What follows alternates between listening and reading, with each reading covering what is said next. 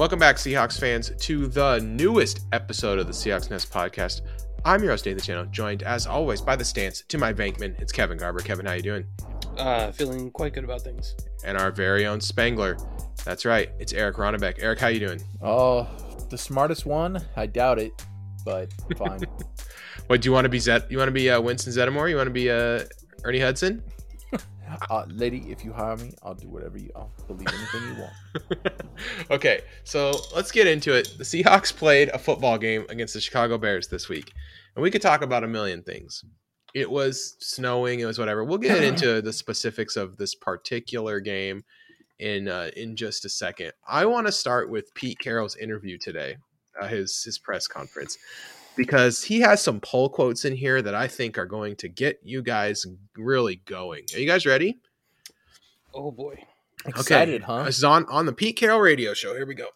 I said, not one reason at all am I thinking that we have to restart this whole thing and create a new philosophy and a new approach and all of that. I don't think that. I think we've got the essence of what we need. Eric, how's that make you feel? it makes me feel like, uh, you know, that just sounds like a man trying to keep his job because I don't expect him to say anything else. It's just a people it's, person. He's good with people. How does it make me feel? I mean, there's like no introspection there. That we just lost to the four and ten Chicago Bears playing a third string quarterback at home. To now, the third fair, string quarterback is not a terrible third string quarterback. Yeah, he's the, the it's, it's the, the best. It's the best third string quarterback. Boy, boy, howdy, but even even so, they were also missing their two best defensive players in Khalil Mack and Akiem Hicks. Like this is a team that under no circumstances, if the Seahawks are good and their processes are working and they don't need a new philosophy and approach, that that they that if all those things are true, there's no reason we should lose to this team at home. Not a single one. No, you're 100% right, but Pete doesn't have a lot of introspection when it's counted. I mean, any any of the last what six years where we've struggled, where we've been really upset with the final result, he hasn't come out and been like, you know, this is what we need to change. He backs up everyone he has. Um, you know, he he gives Ken Norton Jr. all the support. Um, he, you know, he'll change offensive coordinators here and there, but I feel like that is something that he's forced to do. Um, or you know, the one fall guy he'll have. This is vintage Pete and a Pete that wants to keep his job. Now, okay, Kevin, quick, I got, though. I got, nope, Kevin, I got a quote for you, and then you can say whatever you want. You ready? Oh, because I, I want you to hear this. What I do know is that we've got a way of doing business, and we have operated a long time with a real consistent approach and connection and communication and all that. And that's what I'm really talking about is I think you can count on us to figure it out and to make the choices and the decisions that have to be done coming from a philosophical foundation that we have and have established over a long period of time. That's really what I'm trying to get across. All right, now now go ahead. Respond to to Pete Carroll in general. go for it. Well, I mean, I think that it makes a lot of sense. Uh, you know, nothing says progress quite like stagnation which is why it makes perfect sense in a league that we all know never ever has parity or changes, that holding the same exact philosophies and approaches for a decade works for everybody. That's why so many head coaches have that long of a tenure and why sustained success is the norm in the NFL. Wait, no, no. No, never mind. That's that's the opposite of true and a horrible idea. Um yeah, it's Pete wants to play a brand of football that requires your offense to never turn it over and your defense to always be perfect and your special teams to be clutch. And if those three things happen, you're the best team in the NFL. And we've hit the high side of variance for a number of years in a row, and we're designed to hit the high side of variance on close games. Like we have a sustainably above average record in games that are decided by seven points or less. And that's by design. But the problem is that if you constantly design to win on a razor's edge, then by the same logic, a small degree of variance the wrong way for you, or a small degree of change, like your left tackle aging out of being extremely effective, or your quarterback getting hurt for a couple of games, or your inability to get a running back that can both maintain success and health, Those are all things. Your uh, defensive backs going down to injury. Those are all things that can completely derail your season because you decided that you want to give yourself precisely a 54% chance of winning every single game. It's like Pete Carroll is running in a race, and instead of trying to just run the best he can and win every race, he has devised a strategy that requires him to run in exactly second place until the last lap of the race, at which point he will then reliably catch up and overtake the first place racer. And it's like, couldn't you just do the part where you win? Mm-hmm. Mm-hmm. Yeah, but but that's against the philosophy. and what I was going to say to Eric is, um, I also know that you want to note there's a delicate balance between Pete being overly loyal. You also don't want Jim Mora Jr. throwing the kicker under the bus. So like there, there's this whole middle ground where Seahawks fans would love to operate. Yes, I, I, I do. Well, those like, might be the days. Okay, so there's there's there's a big trade trade bags. Obviously, like Pete Carroll is either going to step into some kind of advisory role after the season or something. I would be. Or we're gonna cry.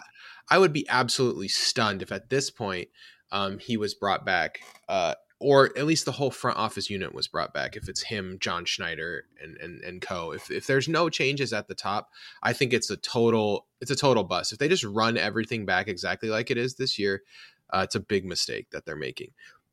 That being said, uh, there is a chance that they just bring Carroll back, and I think that this this kind of um, this kind of talk that there's nothing wrong and that what they're doing is working is um, it's hubris of the highest degree. It's him saying, "Hey, you know what? We're the winningest team in the last 15 years, so I don't have to change anything I'm doing." And to be honest, like since that season where we barely missed the playoffs, that should have been a sign that the Seahawks needed to do some serious retooling or needed to retool the way that they were drafting because you could see it start to falling apart, right? And it seemed like they had done enough to kind of sustain the success. But that Jamal Adams trade, just going back to that, like I'm excited to get Jamal Adams on this on the Seahawks. He's the kind of player that we're never going to get without trading picks. If as long as we're winning, I guess we could have had a Jamal Adams caliber player after this season. but uh, hmm. but but that's the kind of player that the Seahawks were having trouble getting. Uh, the kind of defensive uh, playmaker kind of guy. But the trade reeks of desperation. They gave up a lot of capital, and the trade. We said this at the time. The trade only works if they make the playoffs both years, right? If you're trading two picks in the 20s for Jamal Adams, it's a justifiable trade. It's a justifiable cost. Um, it's an overpay, but not an egregious one. It's not an egregious overpay. It's just it is what it is. If you don't make the playoffs both years, it's a bad trade. And straight up, they did not make the playoffs this year. They they are it was a bad so it's a bad trade. Like it's in yes, danger that, of being a top ten pick. Um, and yeah, it is going to be Oof. a top ten pick. I don't, I don't think there's any doubt. I mean, we're playing the Lions this week, which is a you know on the better end of matchups. But you know what? I would have said that about the Bears as well. And uh, we, especially the Bears, without Khalil Mack, without Akiem Hicks, and without uh, Andy Dalton or Justin Fields.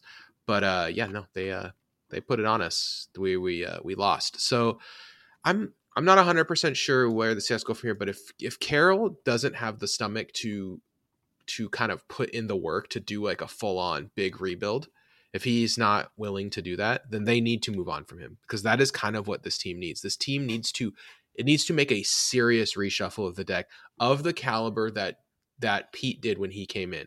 And that means making some hard decisions like trade DK, like cut Bobby Wagner, like things that um, do, are going to be very hard for a guy like Pete Carroll, who has established long-standing relationships with these guys, to do.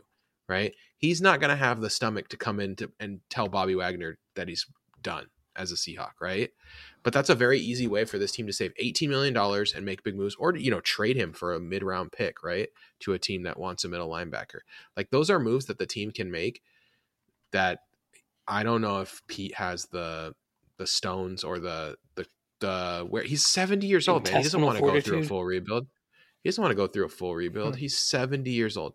But it's bad. We're 0 5 in games decided by three points or less this year. Those are games that normally, like Kevin said, we win. If we were even 3 and 2 in those games, you know, I think everyone feels very differently about the season right now at 8 and 7. We'd probably be in the hunt you know, we'd be probably thinking about how we can sneak into the playoffs at the end here.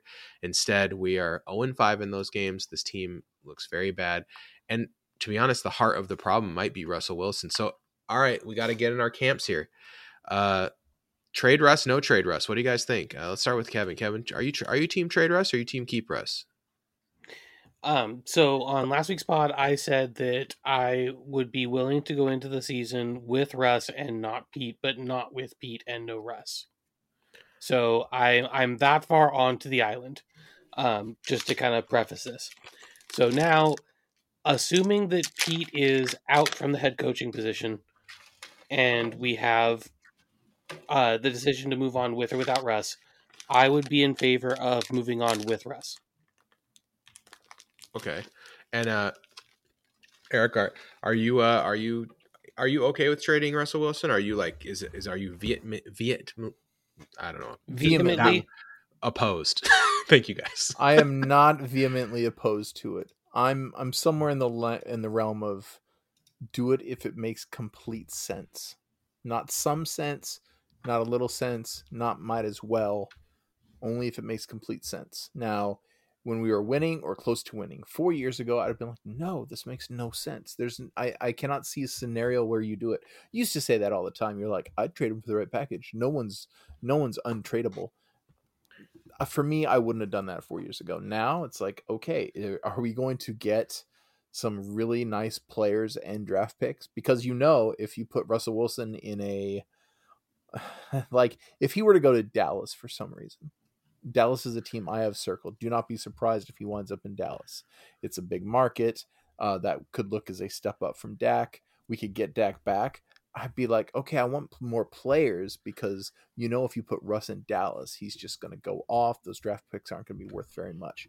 But if you put him in New York, pick a New York team outside of the Bills, and uh, those draft picks become nice. The Bills, picks. the Bills are the only New York team for what it's Yes, worth. The other, New York the, other, country team. the other, the other two are New Oh, that's Jersey, not true. New guys. Jersey That's- teams. Don't don't talk about Canada's team like that. So it, it has to make complete sense for me. I I think that if someone blows you away with a trade offer, you can think about it, but you need to have a plan, and the plan cannot be, you know, oh well, we'll get we'll get someone. Uh, What blows you I away? What starts a conversation? you gotta you gotta get multiple first rounders or at three. I want three first rounders, or I want a good young quarterback coming back. So like you know, if if So let's say three the, first round assets.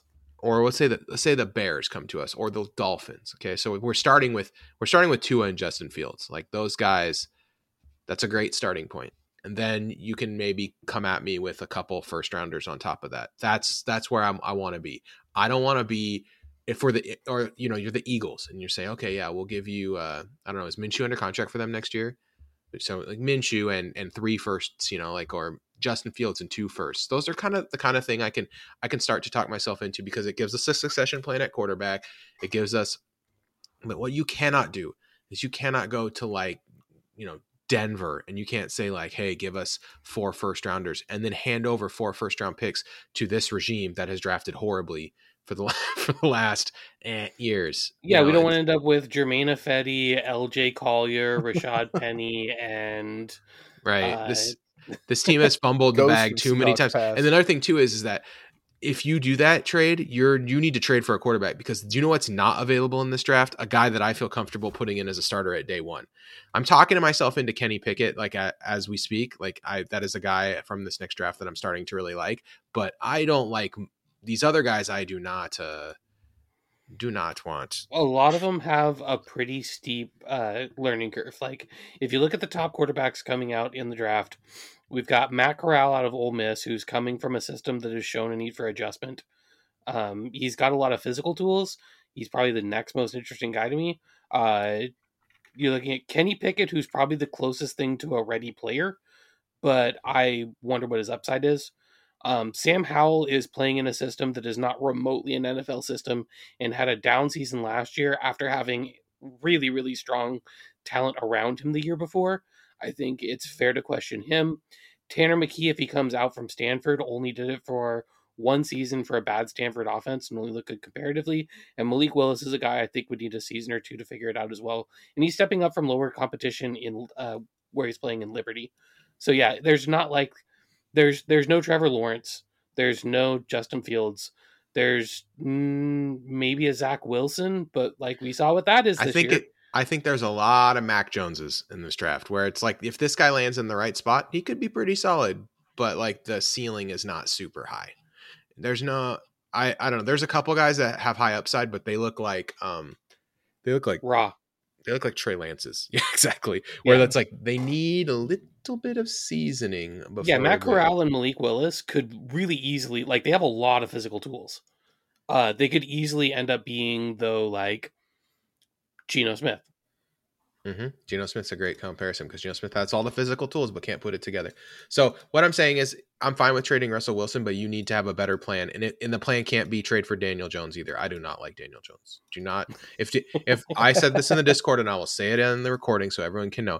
If the Seahawks trade to the Giants and we get Daniel Jones and three first rounders or something, I will not be doing this podcast anymore. I'm done. I, I cannot. I'm not going to watch Pete Carroll coach Daniel Jones. I'm that is that is terrible, and I I will watch the games and I'll I'll leave the Discord open. You guys can come talk to me about it, but I'm I cannot put my voice on radio any on, on a recording anymore about this team if that's what we're doing because that is just like that's a mental that's a mental commitment that I can't make to Daniel Jones. I hate Daniel Jones. Okay, wow. Uh, let's let's go ahead and get into it. Uh, offensive hero. We all pick Rashad Penny, right? I, I guess I guess you could say Gerald Everett too, but let's talk about Rashad Penny. Rashad Penny put in the work this week. He is looking very good. And you told me before the game started, Rashad Penny's going to have 17 rushes for 135 yards and a touchdown. He'll have 95 yards after contact. He'll force seven missed tackles.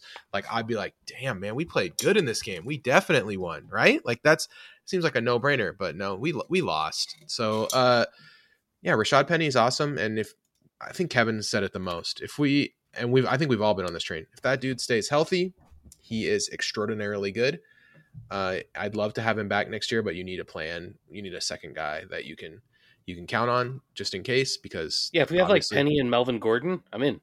Sure, yeah, that's fine. Like great example. Just Penny and another dude. We need Penny and another dude uh, that you can that can tote the rock. And then DeeJay Dallas has shown he's kind of a good change of pace third down guy.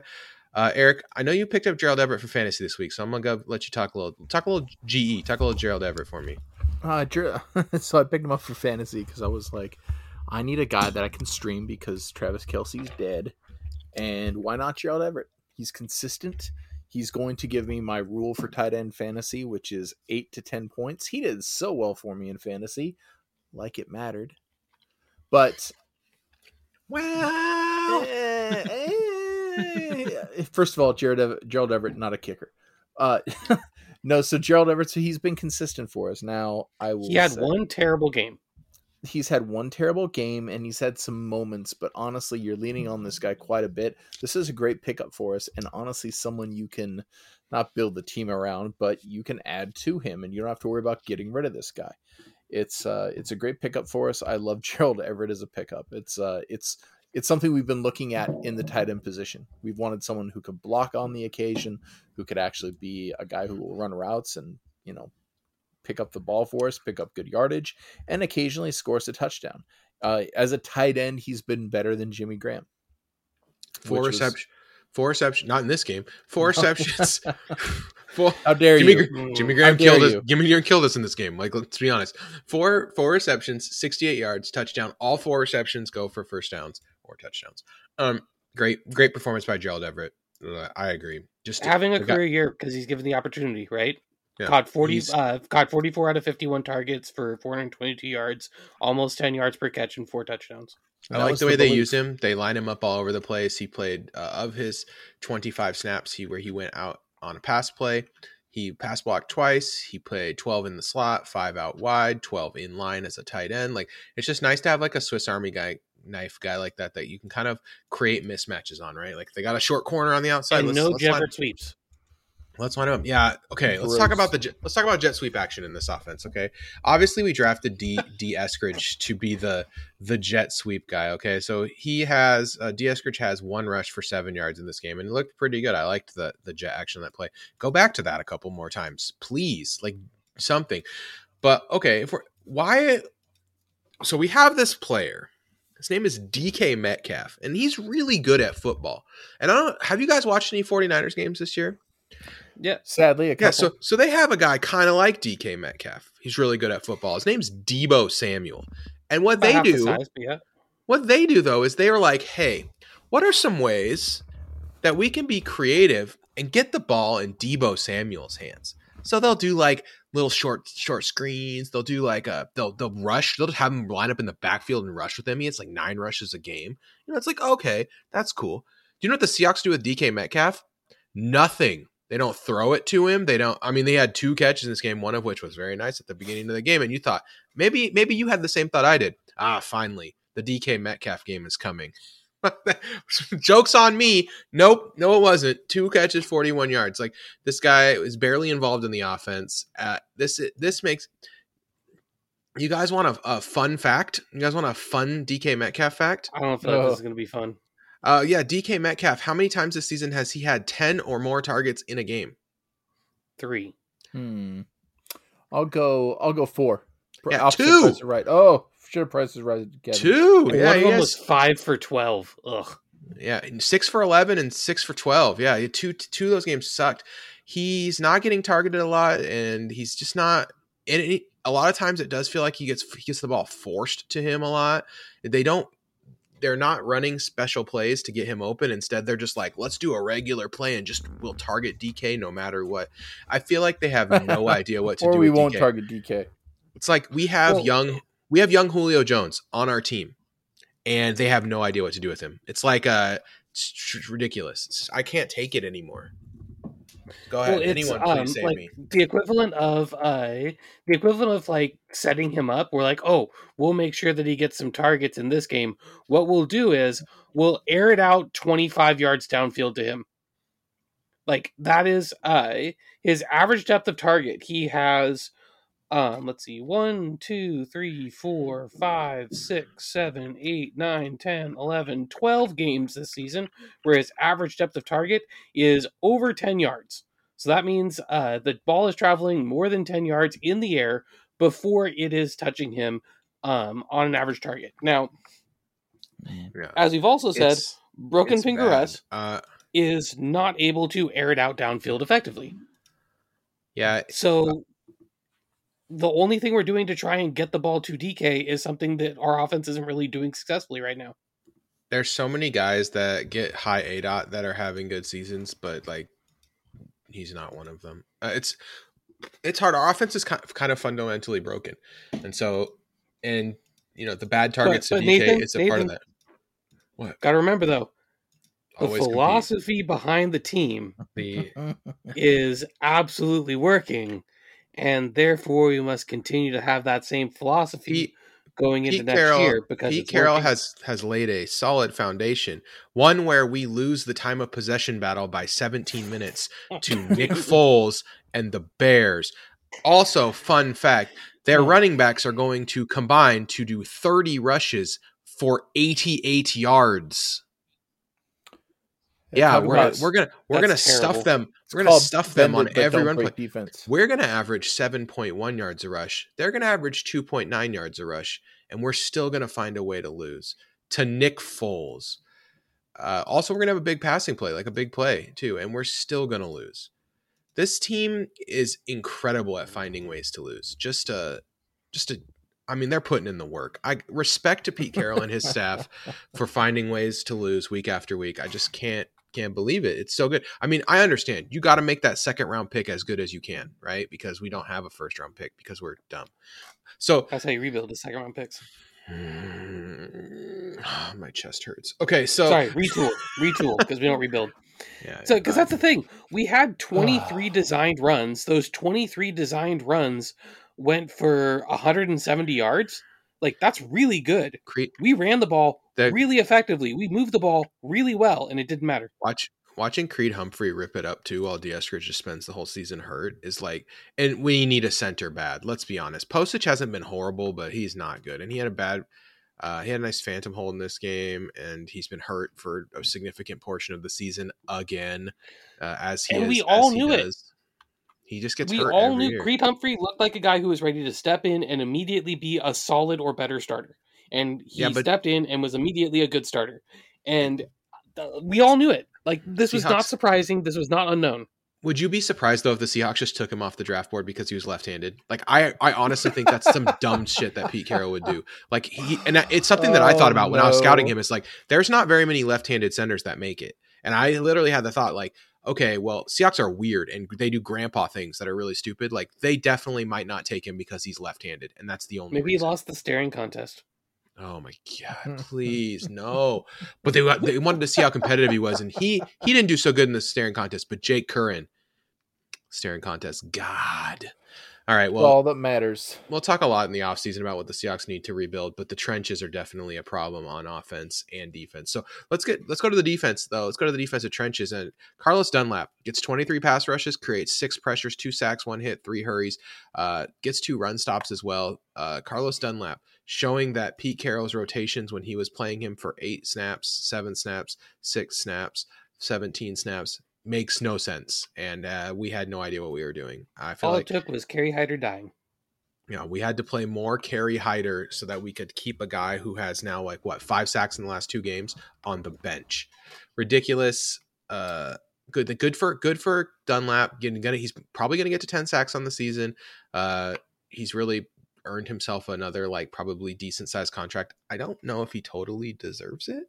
Uh, I think like it's a little bit of it's a little bit of fool's gold. Uh, he's good but not great. He's and he's definitely getting older. He's going to be uh, 33 going into next season. I think he's a, a very good rotational player. If we could bring him back on a team friendly deal, I would do it in a second. I have a feeling someone's going to. I think we have a team. I think we have him for uh, next season on like four mil. Oh, we still have him next year. I thought I thought Carlos Dunlap was a void year next year, or is it? Is it a void year in two years? Here, let's go. Look. I want to say we do have him for one more year. I don't think it was just a one year deal. Uh, 2022. Oh, yeah, we have him for six and a half next year. We're going to pay him $4 million to do nothing in 2023. Sweet. All right. So, yeah, I think Carlos Dunlap as a rotational end, we need to use him more. He needs to play. Like, he's obviously got more juice than a lot of guys that we were throwing out earlier in the season. He's creating a little pass rush. I like it. Uh, Raheem Green, Kevin. I know he's your guy. Get, tell me about Raheem. yeah, that's right. Raheem Green is um, he's an impressive young kid, and if there's one thing I like about Rashad Green, it's that he's versatile on the defensive line. Uh, Rayshawn Green, um, you know, I said when we drafted him coming out of USC that he was uh, underage, so to speak, for a draft pick. And uh, if there's one thing we can say about Rashad Green is that he's come around. And uh, you know, uh, Ray Ray Green is really ready to contribute. Um, all jokes so, about announcers not being able to get his friggin' name right aside, uh, he turned into the player that we wanted to see this year, which is he was Quinton Jefferson on our defensive line. He could take snaps inside, outside. If he was one of our primary snap eaters on the defensive line, he wouldn't embarrass himself in any situation. He'd look good in several. He's so, got the team leading sacks. Uh, I don't know because it's eight. It's eight for uh it's eight for Dunlap and it is eight for Green. Yeah, they're tied. Yeah. So nice. uh, played ten. He played ten at DTAC in this game, then twenty six uh, directly over the tackle, and then he played twenty three from from uh from like seven tech outside the tackle. So yeah, uh, really nice work from from Green. I think he's done a really good job this season, kind of becoming uh, a what what we hoped, which was like a, a Quinton Jefferson type, right? I think our, our our biggest hope for Rasheem Green was that he would be like a like a Quinton Jefferson type, and he's putting up pretty good numbers: twenty four run stops, uh, thirty four pressures, just a, just a real solid all around season for Green. All right, so I talked about Dunlap. Kevin, you got you got your uh, Rasheem Green in. Uh, we and we got Bring so many it. guys because I think the defense actually had a pretty decent game. But who's who's your who's your hero in this game, Eric? Oh, I mean, I do. You, we can go one real quick. I want to give Aqib Talib uh, credit. Oh no! Don't give him credit for anything. He was so bad. The for dead air, he didn't credit for how much dead air he created. Oh, when when he wasn't talking, because the other time he just kept talking and talk. I had to look it up. Like, who the hell is this guy? I, I feel like I need to like first, him. And then the, go ahead. the first minute of the game, I posted in the Discord. I was like, "Who is this announcer? What is he doing?" Like, it's like, yeah, it's so weird because but he, he said like, Rasheem Green's name, not helping him at all. He, he would just stop Green's talking, name, which was so important because you know no one else could. Yes, correct, correct. So you want to talk about Cody Barton's three snaps then? That's because I know you're Cody Barton super fan number one. You talk uh, about those four pass rushes from future Hall of Famer Ben Mayowa. Sadly, I, I, am a I, I was a Cody Barton truther at the beginning of the year. Uh, not so much anymore. Uh, you know, a, a game that's probably won't show up too much on the stat on the uh, stat column. I get up to got to give it up to Jordyn Brooks. Like agreed. A, a very solid game from him, and a very um. I see on some of these guys the season's wearing on them. They know it's a waste. They know that they're out. Um, you know, Bobby lose, Bobby certainly looks a little checked out. yeah, and, and you can see these guys in the interviews; they're starting to get pissed. And Jordyn Brooks is young. He came here. He's like he's going to be the heir apparent. He's going to have this amazing mentor above him. He's going to be in the playoffs every year. This guy does not want to get used to losing, and I still see fire from him. And he came out, uh, had a really good game.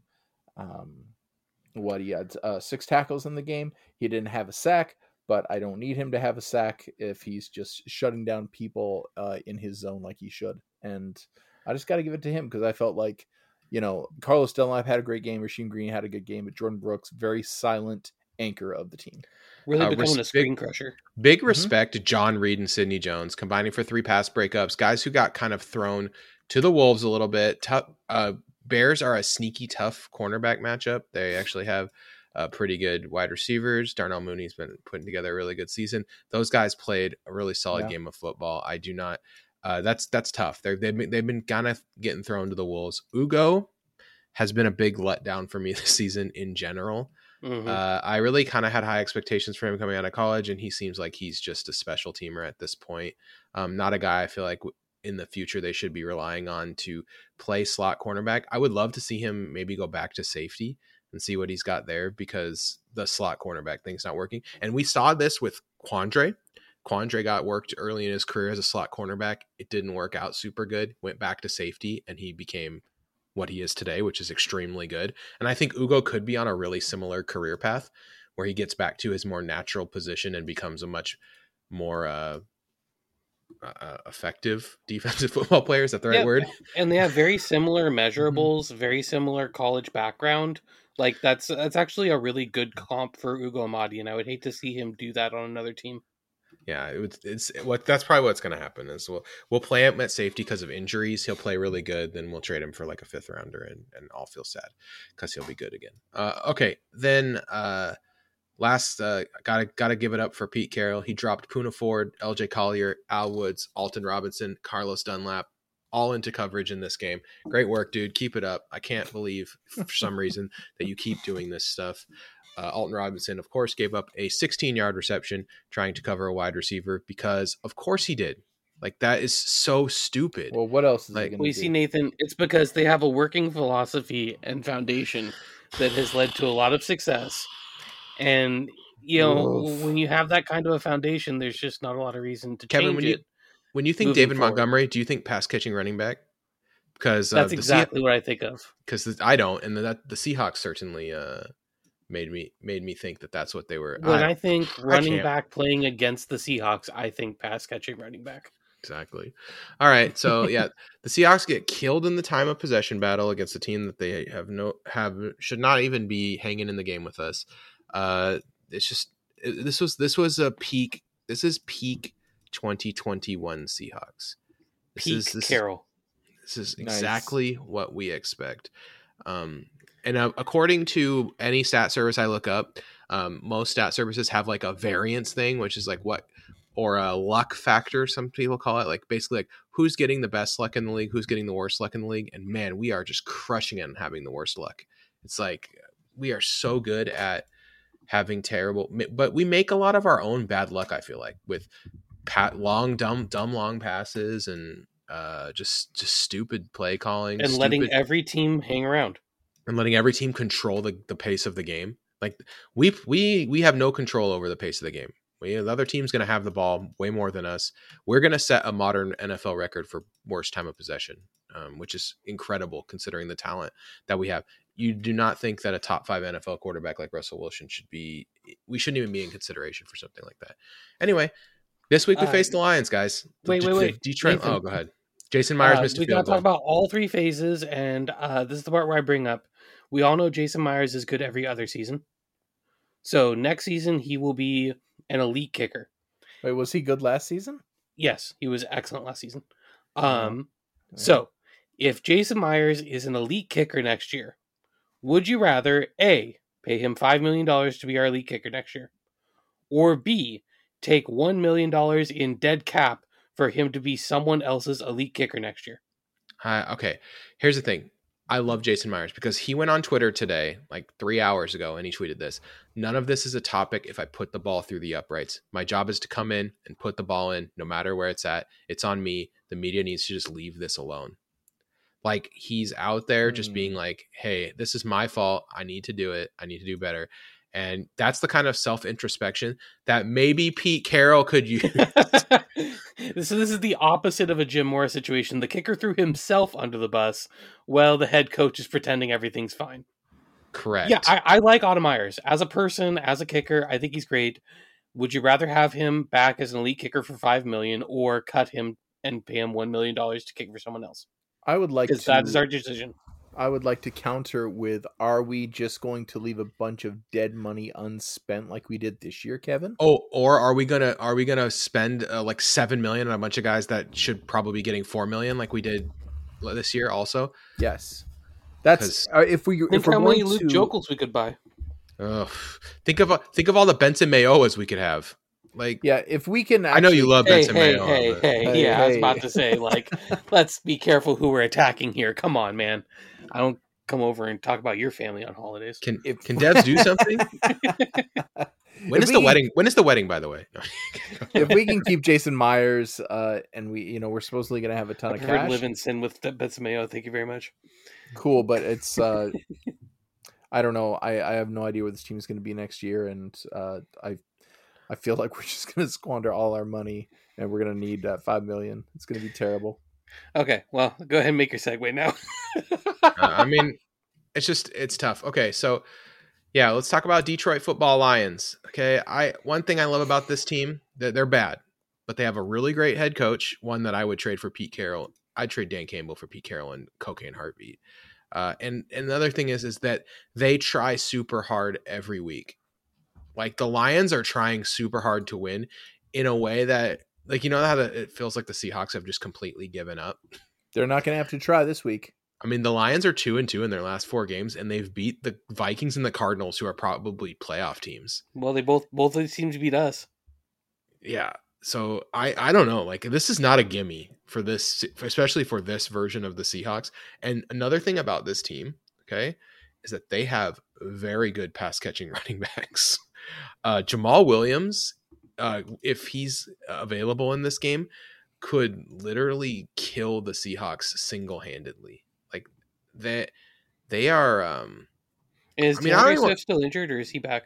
Uh, yeah, I, so I, I'm unsure. I don't know what his status. I'll look is. that up while you continue. I'll look up the running back. So let's see. D'Andre Swift uh, missed his fourth straight game last week, but Craig Reynolds and Jamaal Williams played, and those guys are both good pass catchers. Like this doesn't. The thing is, I've realized is it doesn't matter who the running backs are. They're going to catch passes against the Seahawks, and uh, yeah, that's a problem.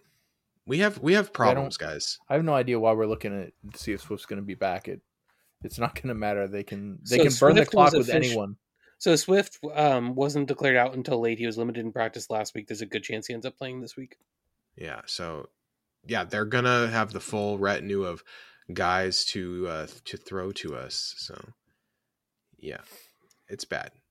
It's bad. This is really bad, guys. We're we're in trouble, and it's super fun to me to uh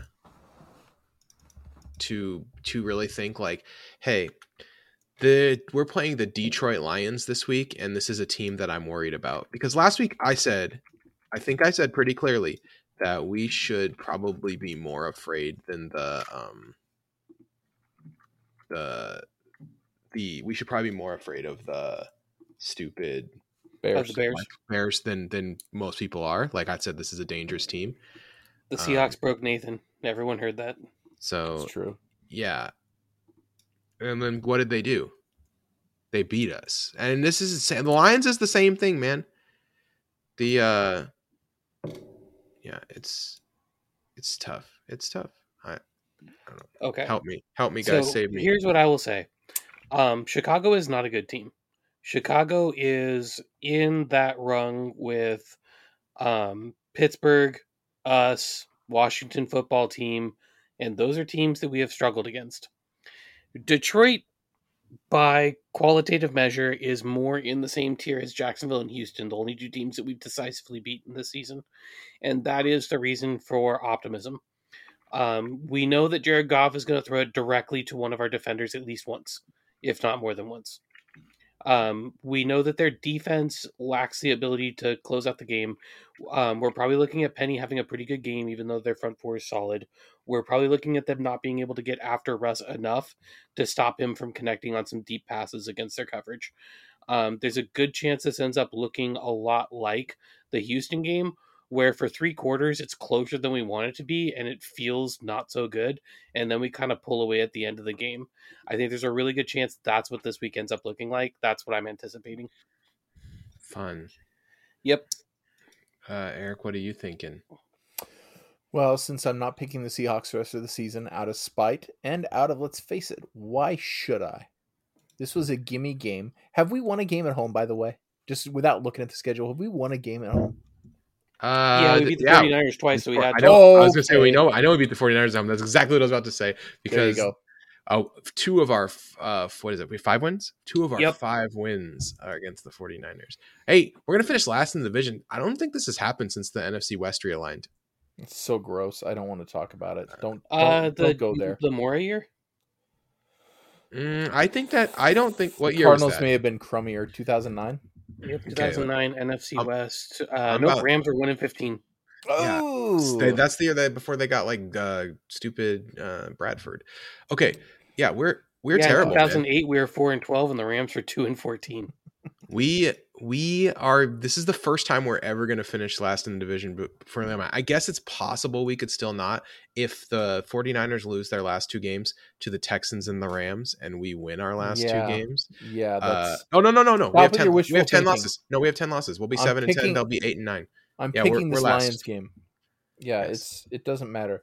The Lions are going to beat us because that's it's just what I see, and why not? You already you mapped it out. The Lions try really hard, and we find ways to lose. It doesn't matter if Swift's back because they don't need a running back. They could put you out there, and you'd find a way to zap you for two yards of carry, and somehow time of possession at 40 minutes. It's it's going to be ridiculous. Lions over Seahawks, 42 to nothing. okay. Get, well, the, get the, used to it. The score is obviously a joke, but uh, I guess what? I agree. I think the Lions are, uh, are are going to come in and they're going to fight. And I'm I expect another gutless Seahawks performance where they don't they let the other team control the game completely. And so yeah, I'm picking the Lions in this game, uh, but it'll be close. 21. Or no, let's go 20 to 19. Kevin, what do you think?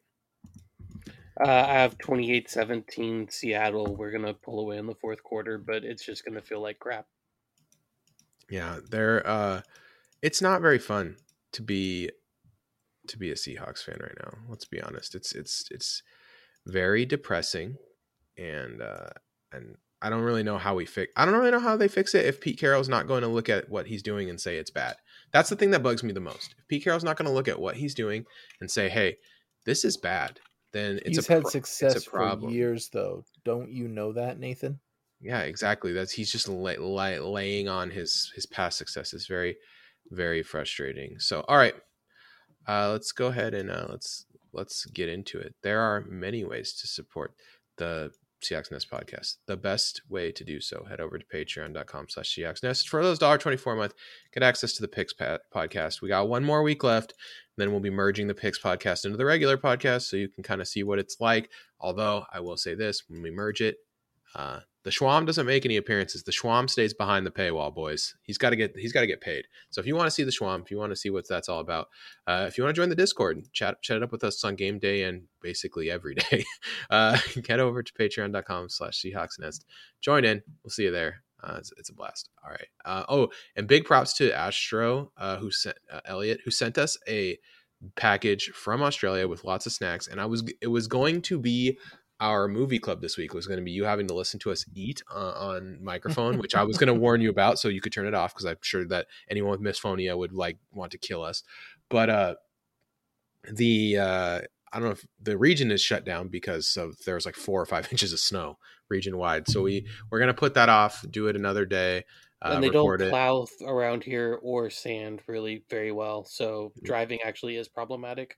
Yeah, I think I could get I could get over to you guys, but then that's a huge hassle. I'll have to bring all the microphones and stuff, uh, and then I guess the main I, roads look great. That's what I'm being told. Yeah, I I have a really heavy car, also kind of like Kevin. Uh, so like but but I have four wheel drive. Kevin, your car's just rear wheels, right? I would take the I take the Rav Four, which does have four wheel drive. But yeah, okay. the, the big problem is getting Eric, who lives on two hills.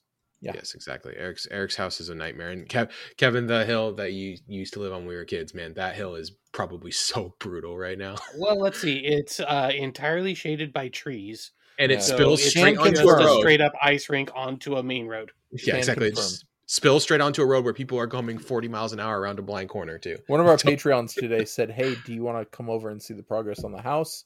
And I said, "There's no way I'm going out on this." And they showed me their house, and like the roads are clear. I'm like, "Oh well, that must be nice." Must be nice to not live in in this on this next to this death trap like me. They live on North Hill. I don't get it. Okay, so let's get let's get into it. Uh, this week we are going to do a movie that. So I, I asked the guys, "Hey, did we do the Matrix yet?" Because the Matrix came out, and then they're like, "Yeah, we just did the Matrix," and that shows how good my brain works right now. So we're going we're going to do it. I looked up movies that have New Year's in them, and uh, yeah, of course, Ghostbusters two. So Ghostbusters two, much maligned movie. Um, they very very uh divisive film. Uh, so let's let's start with uh, Eric. Eric, mm. uh, yes. what did you think? What did you think about Ghostbusters two? As a kid, when it came out, I was like, "Yay, Ghostbusters!" I guess that was all right. And then, you know, as I got older, I didn't like it. I, I thought there were scenes that I liked, and overall, the idea was fine because it went way away from Gozer uh, from the first Ghostbusters. I guess my problem is the end. It just it seems really weird and um, you know, like making happy slime, and somehow the the Statue of Liberty is able to just be uh, commandeered and commanded by people controlling it with slime, kinda. Uh, it doesn't. I mean, in a movie about ghosts coming and wrecking New York City and slime, this ectoplasm that is, you know, controlling the anger of New York City, uh, in a movie that is completely unbelievable the I lost it with the uh, controllable walking Statue of Liberty. Does it bother you that there's an implication that Egon banged the mood slime? Uh, you know, I, I does it bother me? No, because because at the time that's that's one thing that was funny, and also you know Peter's Peter's reaction.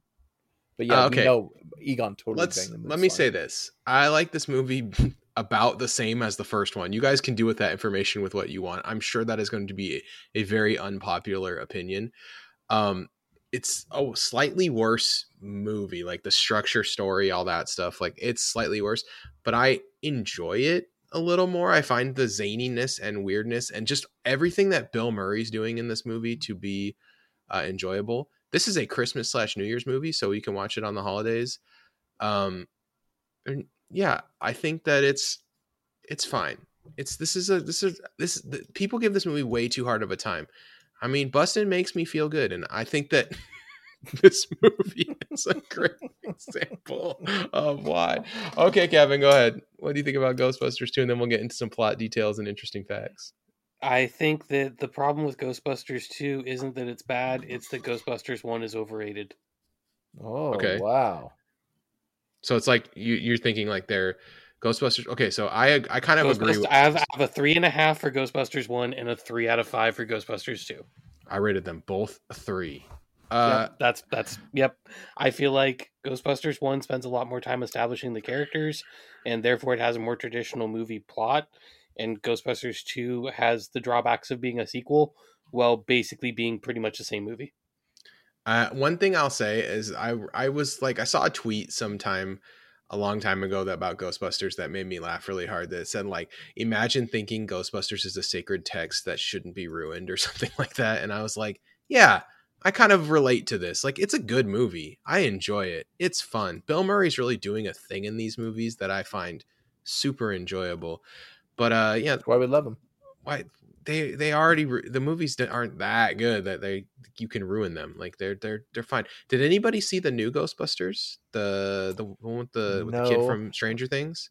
Nope, I didn't right. either. It's I wanted to, but then I just heard that it was a nostalgia fest that doesn't really make sense. I was like, okay, I'll just wait for it to come out on some streaming service. Now, Eric, I'm surprised that you said you weren't more positive about this movie, mostly because of Bobby Brown's involvement in the film.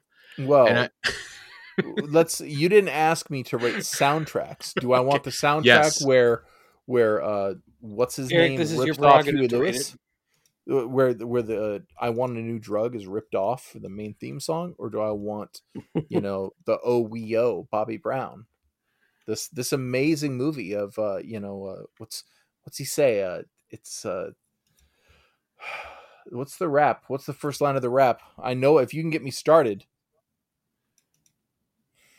yeah, I don't know. I'm Is so it mad. like um if you want something bad, you got to give it your all or something? I don't No, no, no. It's I'll figure it out. Just start talking. I'm going to look uh, this up and I'm going to interrupt wait. you.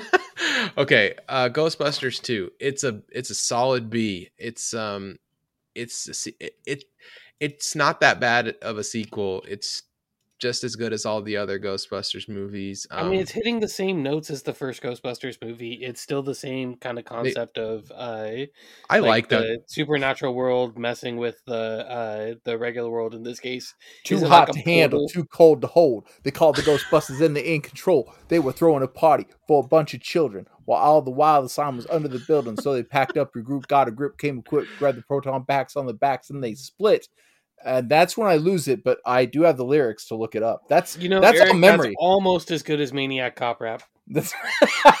yeah, Maniac Cop Rap kind of shits on that, which uh, maybe uh, if, makes maybe a point against Ghostbusters 2. Maybe Ghostbusters 1 is better than Go- Ghostbusters only, 2. If only I'd loved I kind of as a child. Hot take, I kind of like that Statue of Liberty walking thing too. You're you're you are on like the dumbest takes.